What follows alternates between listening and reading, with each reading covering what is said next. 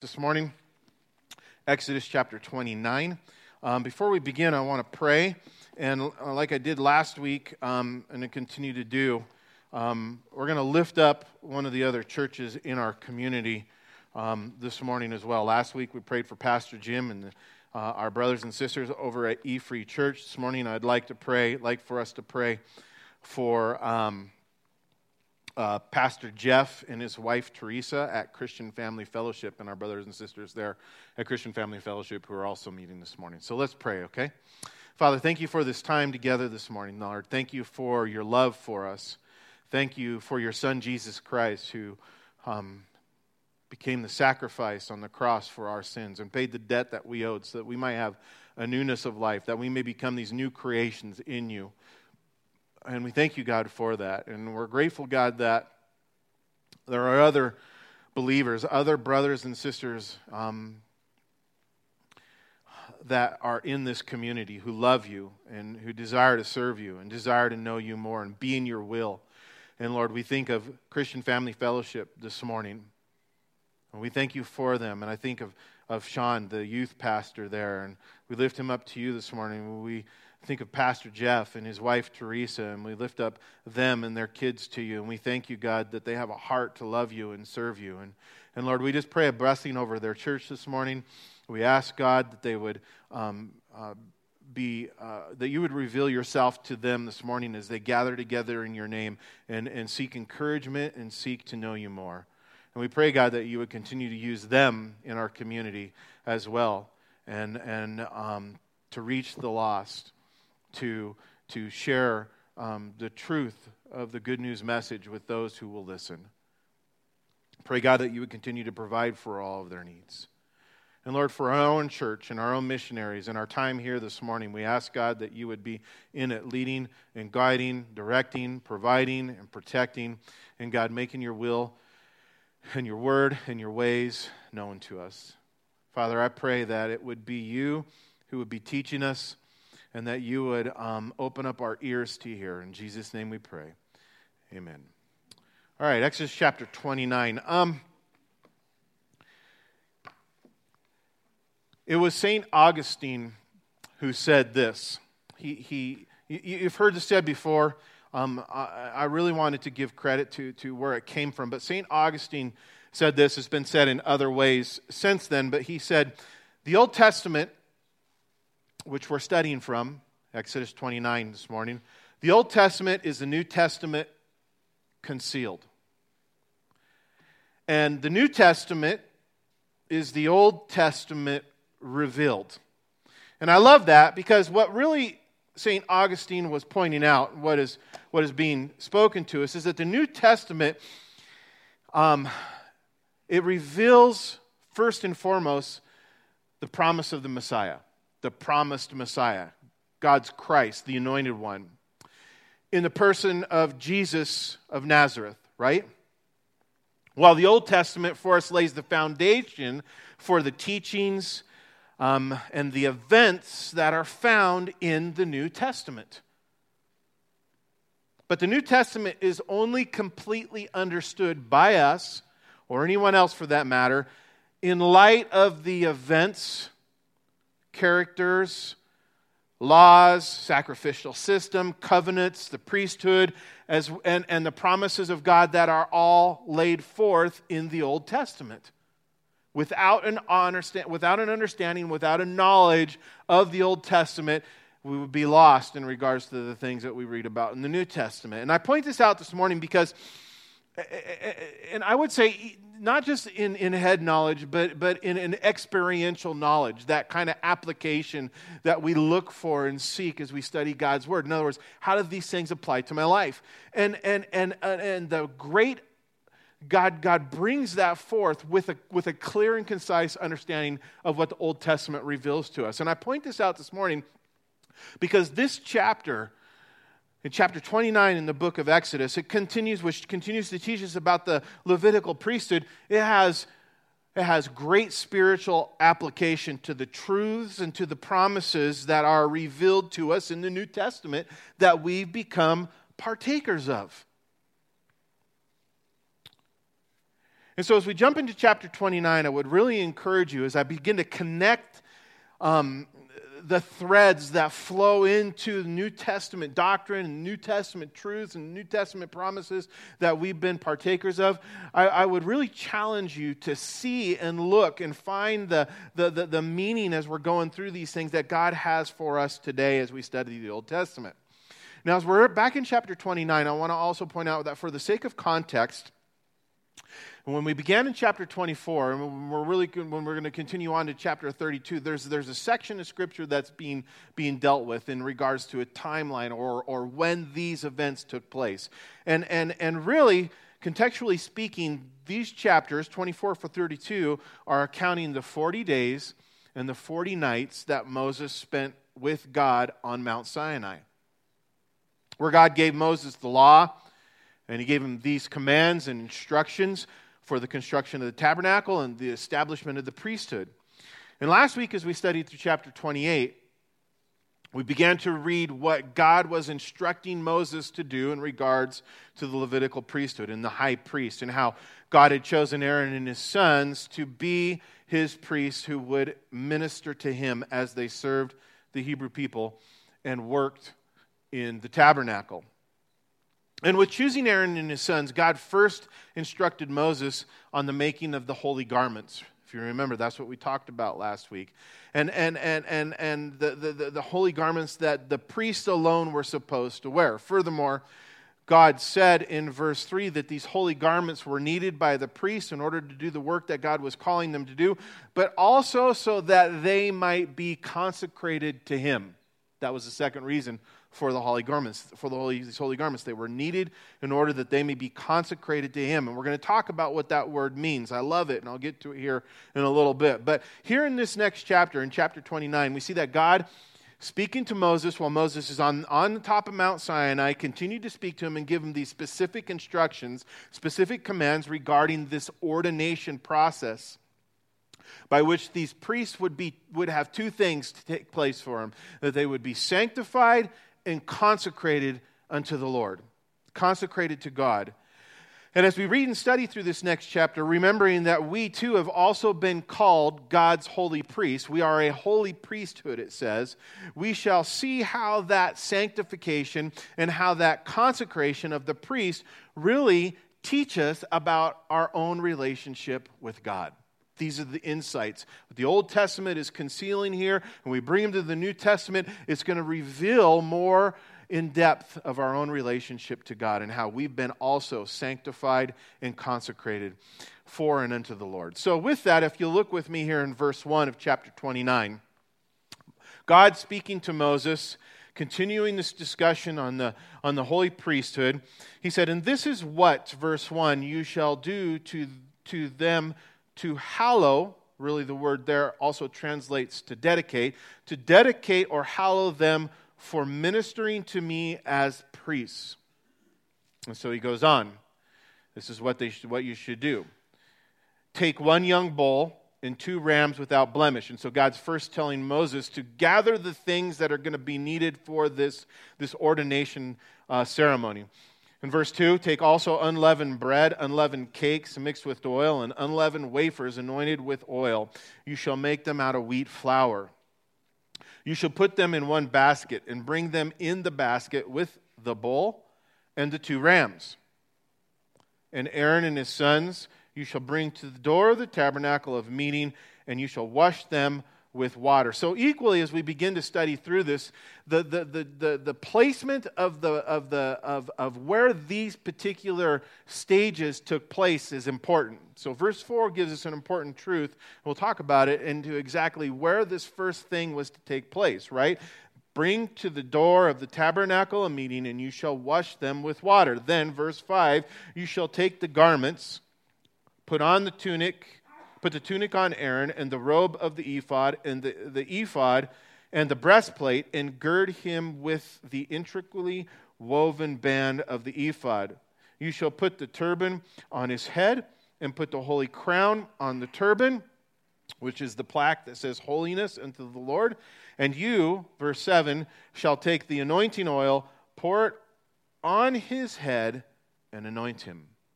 Then you shall bring his sons, and put the tunic on them, and you shall gird them with sashes. Aaron and his sons, and put the hats on them. The priesthood shall be theirs for a perpetual statute. So you shall consecrate Aaron and his sons. All right, we'll stop there and we'll look at these things before we, before we continue on. So, God, in these verses, gave this command for the high priest, Aaron, and his sons. They were mentioned by name last week as we were studying through that beginning chapter or through the beginning of chapter 28. God gave the command for Aaron, the high priest, and his sons to participate in a public dedication service that would ultimately set them apart perpetually, right? It says there, set them apart as God's chosen servants, as his holy priests. And as we read through this chapter, we will see in total, we mentioned three of them here, but there are, in total, there's six stages in this service, six events of ordination.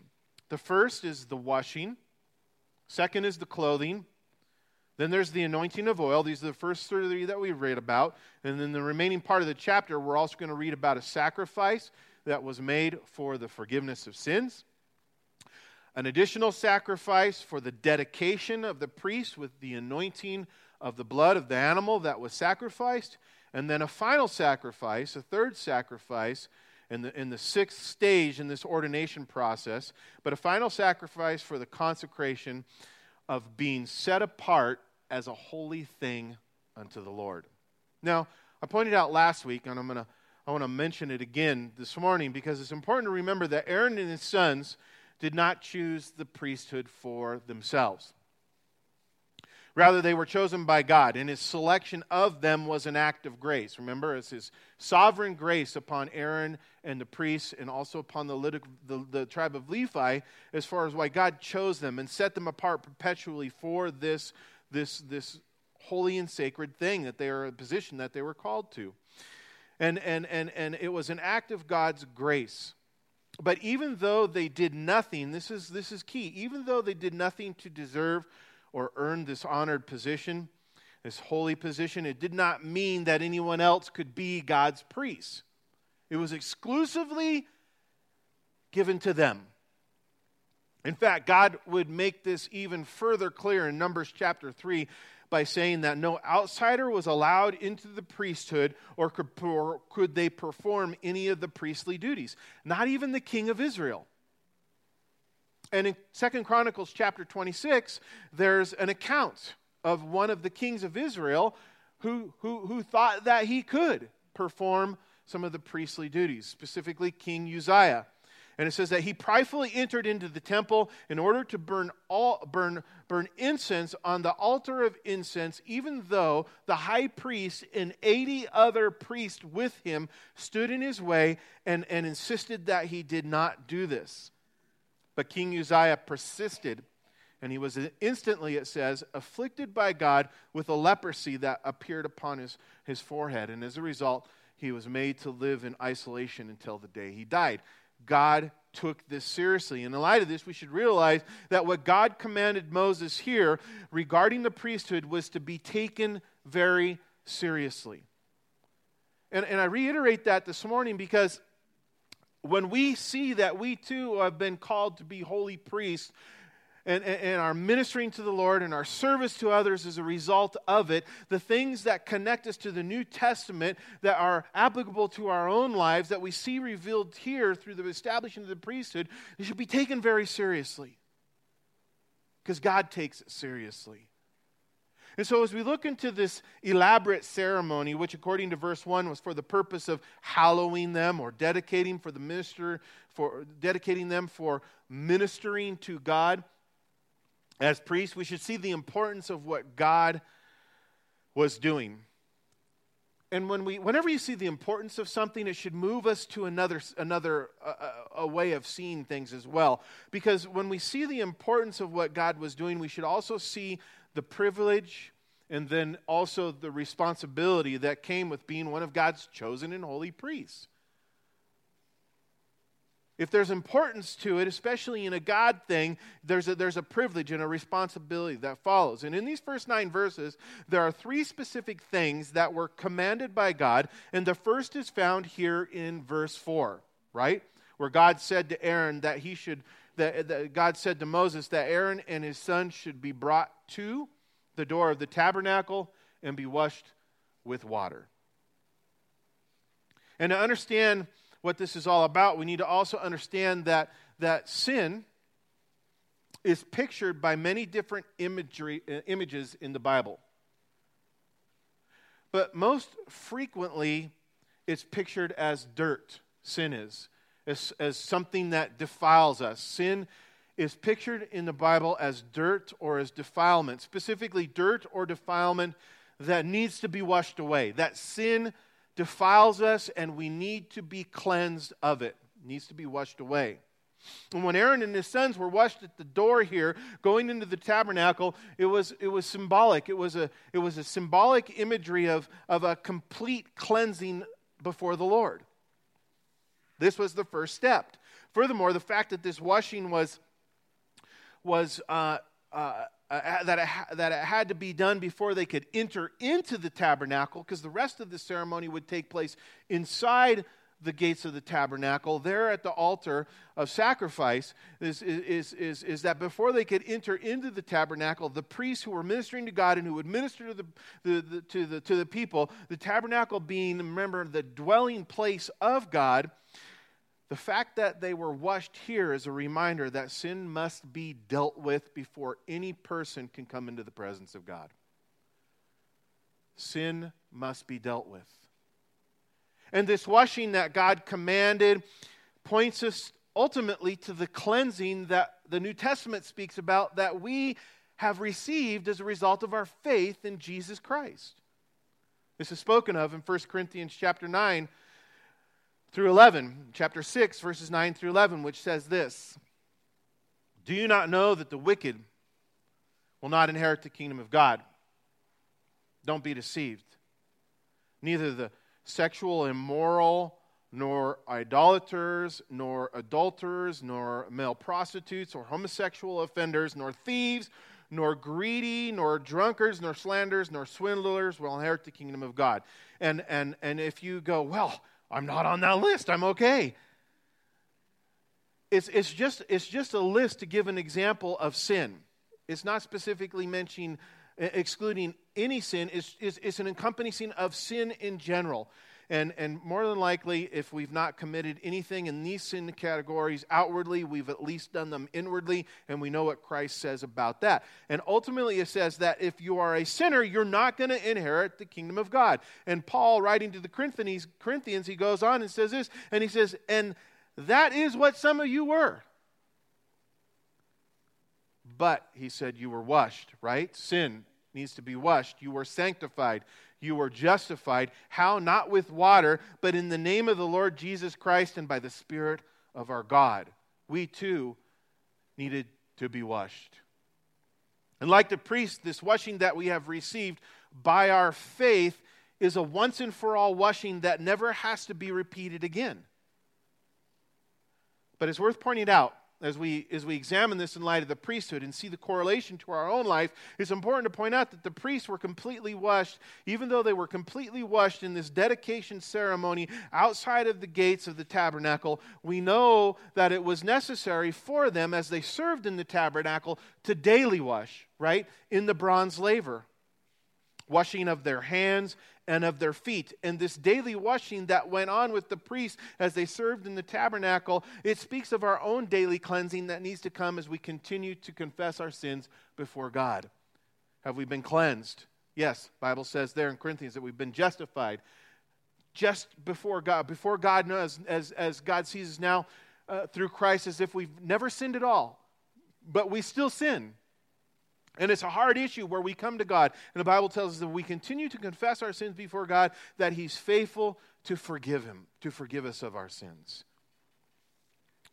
Now, in addition to the washing, verse 5, it says here that, that um, they should take the garments, then, that Moses should take the garments, including the tunic, the robe, the ephod, the breastplate, the robe of the ephod, and, and, and, and place them upon Aaron and his sons. And so God also instructed Moses to clothe, literally, to clothe his brothers with the priestly garments that we read about last week in chapter 28. Now, I don't know about you, but these things that we're reading about, they had to be, you would have had to enter into them with the right heart, with the right attitude, right? It, it, it, it would have been with humility. They would have had to enter in with humility. Um, uh, it, it would be a humbling thing to have somebody wash you. And, and being working in, in hospice with chaplaincy, it's one of the jobs that we have great staff there, but it's one of the, the jobs that the staff do to help these people who are, who are, who are dying to, to, in, in regards to their health. They get bathed at least once or twice a week by one of our CNAs.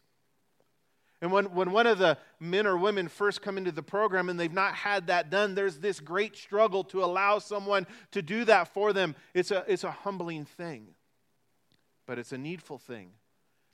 And so, too, with Aaron and us as we come before God, it starts with humility, right? But also, the clothing process is, is, a, is a humbling thing. And even still, for me as an adult, it's a humbling thing because my wife still tells me what clothes match. And, and if it wasn't for her ability to match clothes, I would not look as good as I do up here. but it still can be a humbling thing. And again, humility is how this is entered into. And Aaron and his, and his, and his sons were literally clothed with these priestly garments that we read about in chapter 28. And these garments were, they were the official uniform, right? But more important than this, we know that these uniforms were something that they dared not to leave aside. They dared not minister in the tabernacle dressed in any other garments because God said that if they did so, it would mean their death. And the reason for why these clothes were so important is because in Scripture, clothing is, is often a, a, a symbol of character of conduct. And the two go along together.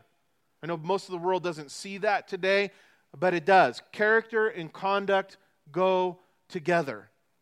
And even though each of the individual garments had their own symbolic meaning, which we studied about last week, the entire uniform as a whole was ultimately a picture of holiness and righteousness before God and to his people. That's why, when the very last was put on, the turban of the high priest, that the holy crown, the gold placard which said, Holiness unto the Lord, was then put on the top. However, this did not mean that the priestly garments made the priests holy or righteous, right? Just because they had these outward clothings on did not make them inwardly holy or inwardly, inwardly righteous. Rather, it was an outward sign of our need to be clothed in holiness, our need to be clothed in righteousness. And in light of this, we in light of this, we need to see that spiritually speaking, the Bible also uses the wearing of garments as a picture of character, of the character and of the life of those of us who have put our, our, our faith in Jesus for salvation, right? In fact, the Bible is clear in teaching us that in regards to holiness and in regards to, to, to righteousness, that we stand, figuratively speaking, naked before the Lord, before God, in need of being clothed by Him. Furthermore, God says, and He says this because we, when we realize that we're naked before the Lord, you know, we, we, we try to cover ourselves up. We try to clothe ourselves. And many people in the world are doing that. But God says that in, in, Isaiah chapter 64, verse 6, that, that our good works, our attempts to clothe, clothe ourselves with, with holiness and with righteousness, is at best like putting on filthy rags. Still defiled, still dirty. But the Bible in 2 Corinthians chapter 5 verse 21 teaches us clearly again the Old Testament concealing what the New Testament reveals and the New Testament revealing what the Old Testament conceals, it teaches us that when we come to God and we put our faith in His Son Jesus, that Jesus takes our nakedness, He takes our filthy, dirty rags, and He clothes us with His righteousness. And because of this, the Apostle Paul writes both in Colossians chapter 3 and in Ephesians chapter 4, and he says that, that because of this, that we're to lay aside those filthy garments that we've tried to clothe ourselves with, the filthy garments of our old life, and that we're to put on, he says, the beautiful garments of God's grace. Garments of grace that have been provided for us by Jesus, our Christ. And in, in, in Ephesians chapter 4, verses 17 through 24, it says this. I'll read it to you. It says, So I tell you this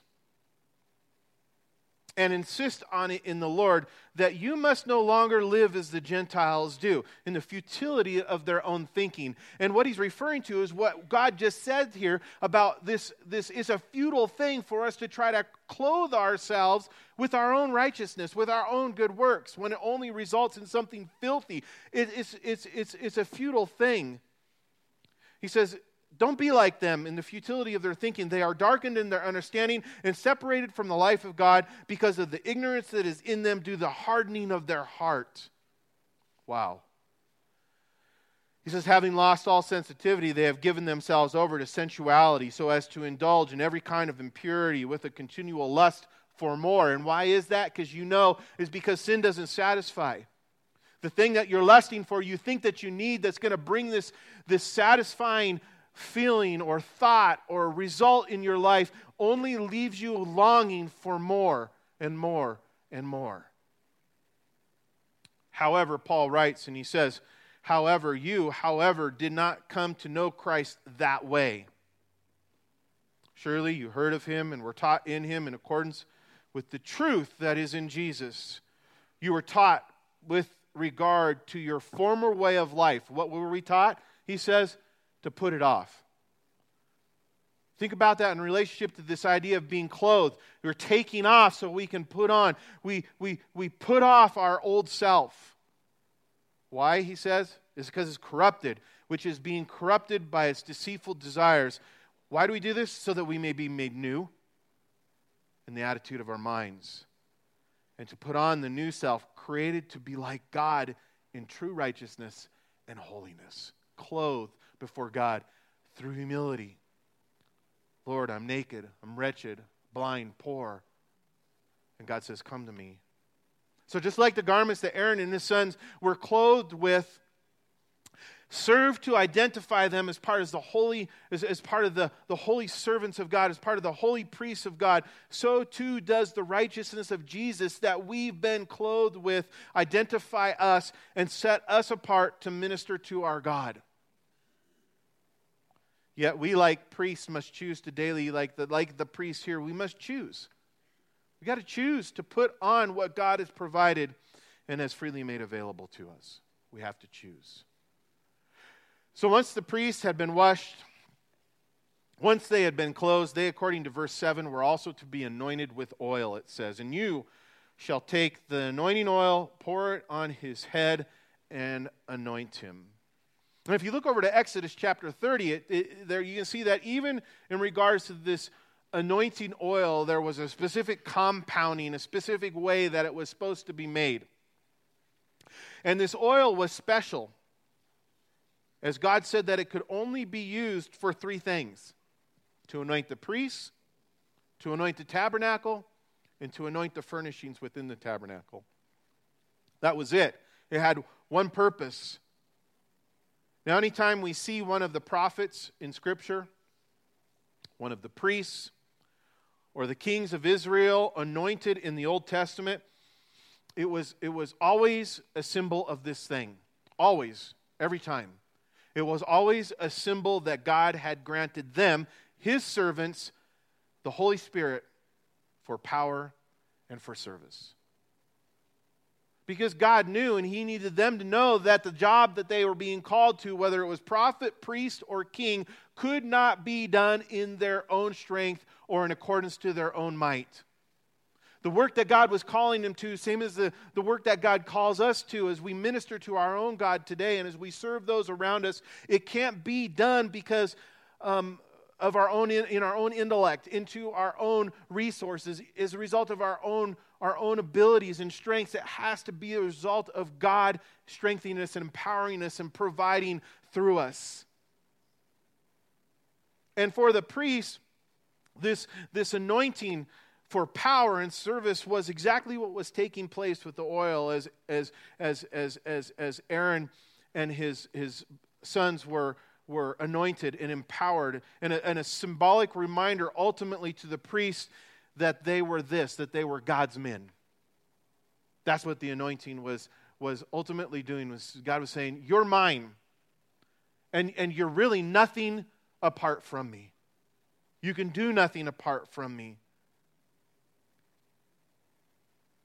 So they were powerless to serve God. They were powerless to serve God's people, ultimately in a holy and righteous way without the empowering of God. And there's no doubt that this same Old Testament picture has spiritual application into our own lives as God's holy priest, for the Bible clearly teaches us that those who put their trust in Jesus for salvation, and trust in Him as their Lord, that we too have received the anointing of the Holy Spirit.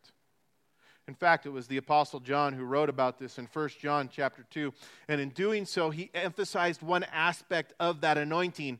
And it's, and it's an awesome aspect of it because John emphasized the teaching ministry of the Holy Spirit in regards to guiding us who believe into the truth of God's Word. And this is where it all begins for us as we move, move forward in, in our service to God and in our service to others, because my pastor always told me that no matter who I'm ministering to, I always keep this between them and me. This is what I'm giving to the people that God has me ministering to. His word, which reveals not only His will for their lives, but reveals them to Him to them. And so the empowering of the Holy Spirit in that sense for the teaching ministry enabled to guide ourselves and guide any others into the truth of God's word. Likewise, the Apostle Paul wrote about this same anointing of the Holy Spirit in regards to a second aspect of it that we have received, and he writes in 2 Corinthians chapter 1. And, and the words that he speaks there, the aspect that he reveals is really for for encouragement, but even more than encouragement, but an encouragement that leads to stability in our lives.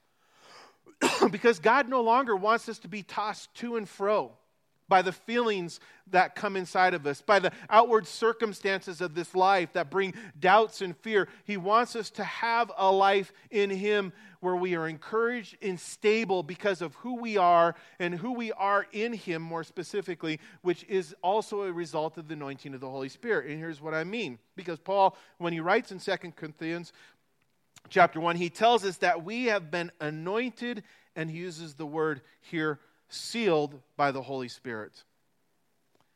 And the Holy Spirit, Paul writes, he says, who now dwells inside of us is a guarantee. Literally, the translation is a down payment. Who here has ever bought a house? What'd you have to do? You had to make a, a down payment, right? A down payment for us, the Holy Spirit, of the future glory that is to come. God's invested into us the Holy Spirit as a down payment for assurance and stability in this life as we look forward to the life that's to come. God says, it's a guarantee. Why? Because I put my Holy Spirit in you as a down payment. In other words, the anointing and the gifting of the Holy Spirit is not only for empowerment and service, the Holy Spirit, as, as the anointing, is a foretaste of heaven. It's God saying to us, You're mine. You're mine. It's a foretaste of who we belong to, or it's, it's a reminder of who we belong to, but also a foretaste of what God has for us, of heaven, and the guarantee that we are God's people. Now, oh man, we have a lot left in this chapter. So let's continue on. Let's read about the sacrifices of the ordination. Three additional things. And starting in verse 10, it says, You shall also have the bull brought before the tabernacle of meeting. And Aaron and his sons shall put their hands on the head of the bull. Picture this.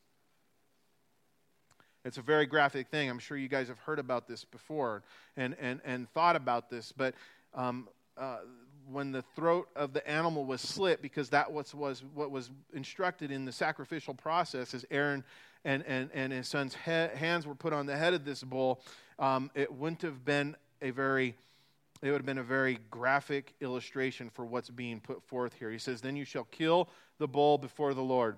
Hands upon the bull, slit its throat. The animal should be killed by the door of the tabernacle of meeting. And you shall take some, verse 12, the blood of the bull and put it on the horns of the altar. That's the altar of sacrifice. With your finger, and you pour all the blood beside the base of the altar. Have you ever, have you guys, has anyone here ever slaughtered an animal? Either in the field hunting or maybe your own cow. A bull is a big creature, and I don't mean to get to be disgusting because it kind of can be kind of a disgusting thing. But there's a lot of blood. A lot. Pails and pails of it that will come out from a, an animal like this when, when um, an animal has its throat slit. And, and it's important for us to see what's going on from it, especially if you've never been in that situation, because we're so, so far removed from it, we, we lose sight of the fact that what's taking place here, it, ultimately, what being revealed here is, is that there was a cost. There was a cost. A cost of death, of life and death. And that, that blood, it was to be poured all over the altar, sprinkled, poured out of the base. And you shall take the fat of the coverings, verse 13, of the entrails, a fatty lobe attached to the liver, and the two kidneys, and the fat that is on them, and you shall burn them on the altar. But the flesh of the bull, with its skins, its offals, you shall burn with fire outside of the camp. Why? Verse 14, it is a sin offering. All of this for the offering of sin. And according to verse 14, this first sacrifice of the bull was an offering for sins. And, in, and what that means, it was, uh, it was a, an offering, a sacrifice of atonement to make payment for Aaron and his son's sins. And according to the Old Testament, we see as you study through that that there are really three different means for cleansing or purification. One was water, which we talked about. The other was blood. And third, there was fire. And that was both being exampled or used here in this instance. And in Leviticus chapter 17, God gives the reason for why. And he says, He said in verse 11, For the life of the flesh is in the blood. And I've given it to you upon the altar to make atonement for your souls, for it is the blood that makes atonement for the soul. Makes payment, literally, that word translates from atonement for your soul. So it was necessary, necessary for the priests to be cleansed. It was necessary for them to be sanctified by the, by the, the sacrificial blood of this animal. But according to verses 36 and 37, if you look over there at the end of this chapter, is the end of this chapter, we see that it was also necessary for the altar where the priest would be ministering to also be sanctified with the blood of the animal. And when it came to the particular sacrifice for the sins of the priests and for the sanctification of the altar, the, the sacrifice we're told in verse 5 or in verse 35 just a little bit just one verse above 36 and 37 that it was to be done for seven consecutive days. Through the whole week that this ceremony took place seven animals seven bulls were ultimately sacrificed in this very same way for aaron and his sons and for the sacrifice the altar of sacrifice where all the other sacrifices would be made on and um, the number seven is unique as we see it in conjunction with the seven consecutive days of sacrifice because seven in Scripture is always a picture of completion. But when we consider this, that, that, that um, Aaron's sons, um, uh, Aaron and his sons' sins, uh, being, being paid for by the sacrifice of this bull seven times over, um, it, it, did not mean ultimately that Aaron and his sons were then sin free. Because the fact of the matter is, is that no animal sacrifice could ever take a person's sins away, right? And these Old Testament sacrifices were pointing, test, pointing us forward to New Testament truths And this is exactly what Hebrews chapter 10 tells us when it says that these sacrifices, the one we're reading about here, and others like them, which were made for the offering of sin, he, he says in verse 1, the author of Hebrews, that they were just a shadow. A shadow that pointed forward to the good things that were to come. And I'm here to tell you that Jesus is the good thing that has come. Jesus is the good thing that was to come and has come. And when Jesus came, he became our sin offering. And through him is where we find ultimately the atonement and forgiveness for our sins. And in Hebrews chapter 10, verses 8 through 10, it says this it says that when he came into the world, he said this. Christ, our Savior, said, Sacrifices and offerings, burnt offerings and sin offerings, you did not desire, nor were you pleased with them, although they were required although the law required them to be made. Then he said, Christ said, Here I am. I have come to do your will. And he has set aside the first to establish the second. He set aside the first to establish the second. And by that will, we have been made holy through the sacrifice of the body of Jesus Christ once and for all. Completed. Now, this one sacrifice of the bulls for the sins of the priests.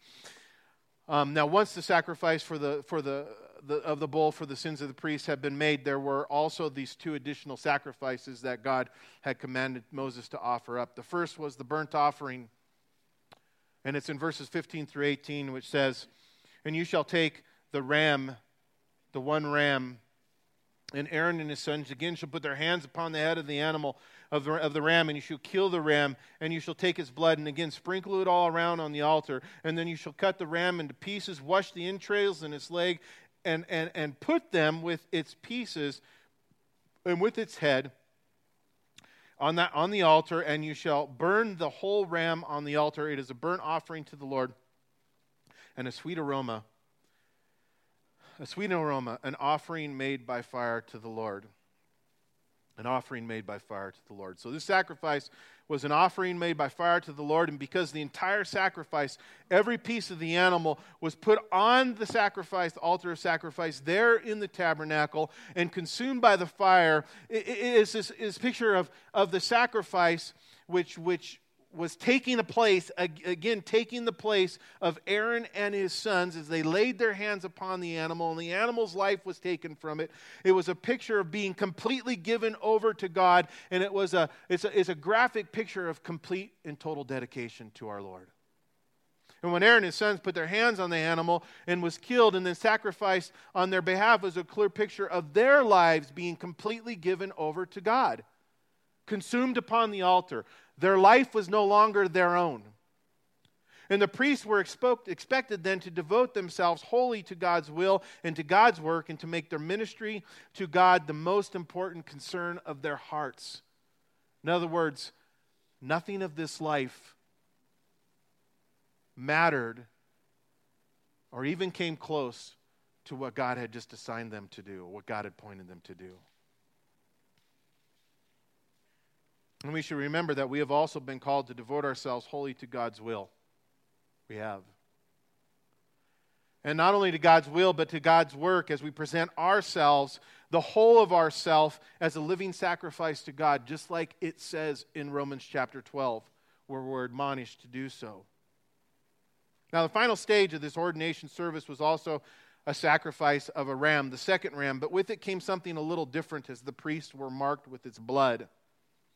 And in verse 19, it says, You shall also take, God speaking to Moses, the other ram, and Aaron and his sons shall put their hands on the head of the ram, and you shall kill the ram and take some of its blood and put it on the tip of the right ear of Aaron, on the tip of the, uh, uh, uh, uh of, of the right ear. Um, excuse me.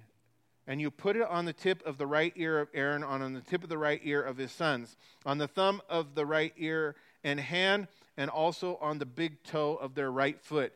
And sprinkle the blood all around the altar, and you shall take some of the blood that is on the altar and some of the anointing oil and sprinkle it on Aaron and on his garments and on his sons and on the garments of his sons with him. And he and his garments shall be hallowed, hallowed or dedicated, and he in his sons and his sons' garments with him. Also, verse 22 you shall take the fat of the ram, the fat tail, and the fat that covers the entrails, and the fatty lobe attached to the liver, the two kidneys, and the fat on them, the right thigh, for it is a ram of consecration. And we're going to end with this this morning, so the worship team wants to come up. So, the last stage in this ordination process was this third and final sacrifice. And it was a sacrifice, it says, of consecration. Now, just so we know exactly what that means, the Easton Bible Dictionary uses that word consecration in defining it this way. Listen, it says, the devoting or setting apart of anything to the worship or the service of God. And we see a particular order in all these things taking place because there's a progression. And when we first see the, the, the, sacrifice for sanctification as an offering for sin, that's where it all starts. Sin has to be dealt with. And then once sin is dealt with, the, burnt offering comes forth. And again, the picture of our lives. Our lives are no longer our own. We've been bought and paid for. We are now the Lord's, and his, our life is His to do with. It's a submission to God and his as, as uh, to our Savior as Lord. That's the next step. And then in having been sanctified, having sin dealt with, having committing our lives into the hands of God, there's this, this consecration, this sacrifice of consecration, the final step in the ordination for the process. And the marking of the priest with the blood of the sacrificed animal that was that was offered as uh, a sacrifice for the consecration is also again a graphic reminder a graphic reminder to the priests that they were then, as a result of this, consecrated to the Lord, set apart for the worship or service of their God.